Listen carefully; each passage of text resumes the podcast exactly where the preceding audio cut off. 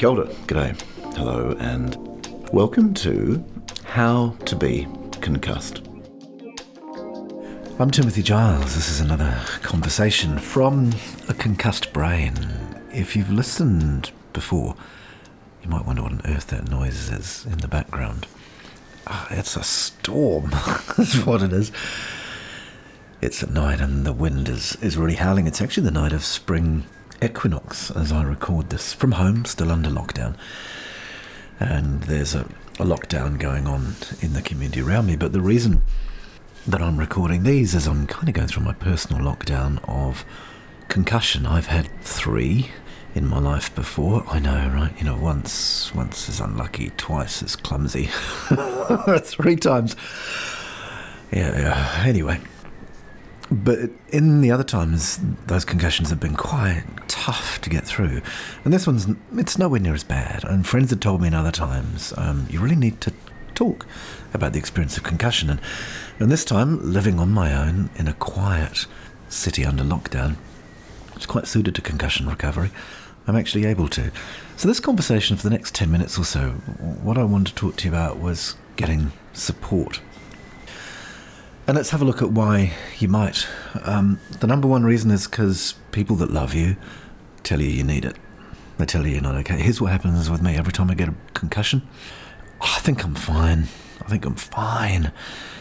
This last time it was my daughter. I, I fell off my bike, smashed my head. Didn't seem bad. A couple of days later, um, my daughter's like, Dad, you need to get this checked out. Go get some help right now. No, Dad.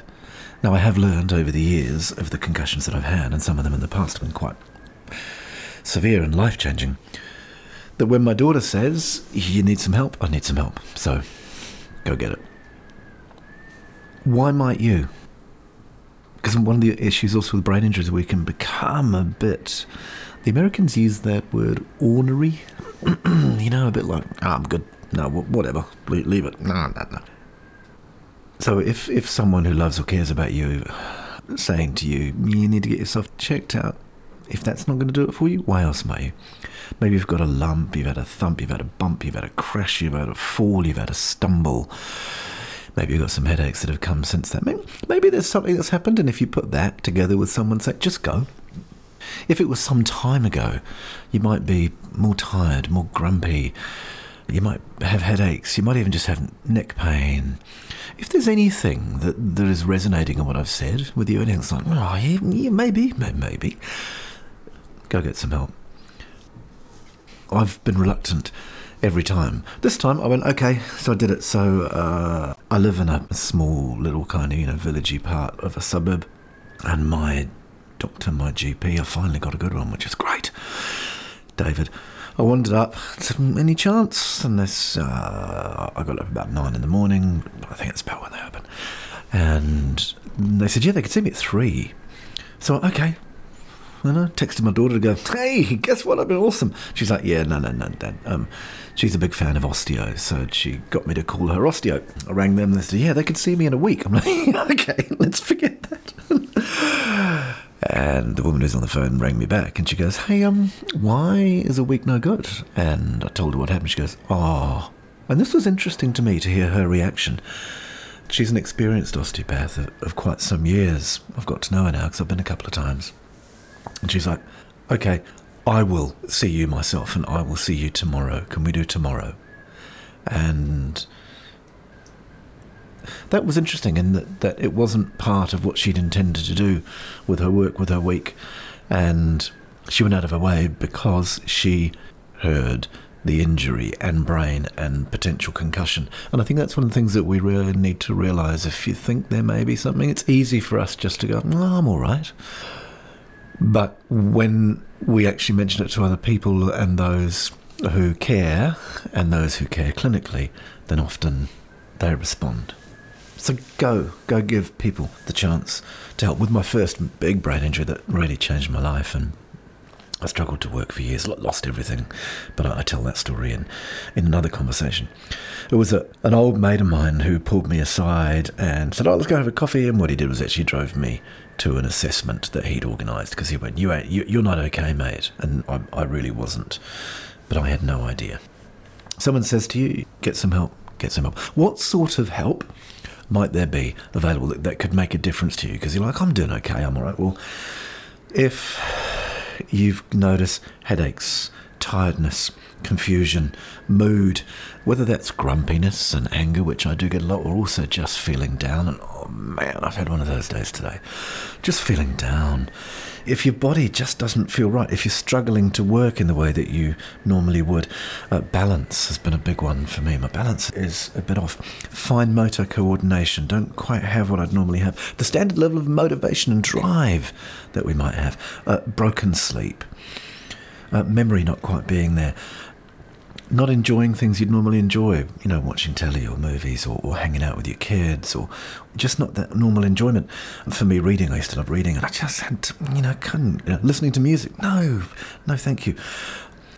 Feeling stressed, feeling less strong than you normally would.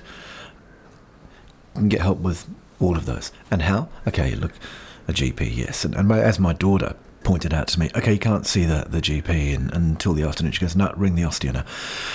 I've had some really, really bad experiences with people who call themselves specialists, neuropsychologists, and oh, I'd so love to tell you the name of one. Oh my goodness, evil man. Anyway, that's my personal experience, and, and that's not what this conversation is for. It's about how to be concussed to make it not as bad as it could be. But um, on the other hand, a great neuropsychologist, a couple of great counsellors who've helped an acupuncturist. Oh my gosh, Phil. Just fantastic. The worst bedside manner in the world ever. Right. Walk in there and he's like, Yeah, what have you done? What do I need to see you for now? I'm like, Yeah, good to see you too, Phil. He's like, Lie down, I'll stick some needles in you. And, and he does. He just he just makes a huge difference. And I'm like, Okay, well, how many more sessions do I need? And he goes, Well, I'll see you once more, and that should sort it, I reckon, unless you do something else stupid. Now that, that that may not be your sort of bedside manner you need, but it so works for me. And I think that's part of what I'm suggesting in terms of getting help. What my daughter was saying of like, nah, just booking that with the appointment and waiting, that's not that's not good enough, Dad. You've got to do this too. Is get the help that works for you. Just because you see someone who says they're a specialist in this area, if they don't help you, if you don't feel helped, they ain't the help you need, and there's other help out there keep asking, keep finding it. I, have never experienced osteo before this experience now, and man, it's been great. I'll finish with a, a comment from her in, in a minute about what I've really learned about getting getting help and starting to get well, even when you think you're actually fine, and then finally with that most gentle of experiences with this osteopath. Um, gosh, can you hear that wind? It's amazing. Anyway, distractibility could be a sign of brain injury and concussion too. Um, she has taught me about holding yourself with a little bit of gentleness, and that can really, really help. Even finding a peer group, Brain Injury Association in Auckland, my hometown, uh, Headway, anything like that. Just sitting with other people who get it, I found really helps. It, it amazes me when I sit with other, and looking for me particularly men with brain injury, and it doesn't matter if you gender it or don't gender it, or um, but just just for me, sitting with other men who are brain injured, it really helps. We actually don't even necessarily need to talk all the time. Um, I don't know what's going to help for you. Someone who will get that perhaps your physical capacity is not what it was, and do something even quite gentle. Hmm get some help, please. Things you can do to help yourself immediately a little bit less noise, not so bright lights, giving yourself a wee break. Just like you would if you'd hurt yourself physically, you wouldn't be using the part of you that was carrying that injury the same way. So, how do you protect your brain from stimulus? There is a conversation I have about rest. I really hope that's useful to you. So, in conclusion, if people are telling you that you're not quite yourself, which is what my daughter said to me, oh, I can feel myself getting um, emotional as I um, as I tell you about this. It's been a big part of my life over um, 12, 14 years. And like I don't even know you, but I'm getting emotional in the thought that you might be going through some of what I have of just being not quite yourself and not understanding why. And I think one of the hardest things about concussion and brain injury is that we, the part of us that would normally understand why, isn't working. And I think that, man, look, all sorts of people have much, much harder stuff than you and I might be going through with brain injury or concussion. But, you know, this will do for hard for us right now. And uh, maybe even realizing that helps us recognize other people with going through much harder stuff and how fantastic they are, and maybe a small insight into the work that they have to do unseen, you know, and maybe acknowledging that. But let's acknowledge that we need some help, and you deserve it. So ask for it. And if the first one and second one or third one you go to, even if they're meant to be a specialist in this, if you don't feel helped, they are not the ones to help you. Keep asking, keep looking. You can get better, you do deserve it.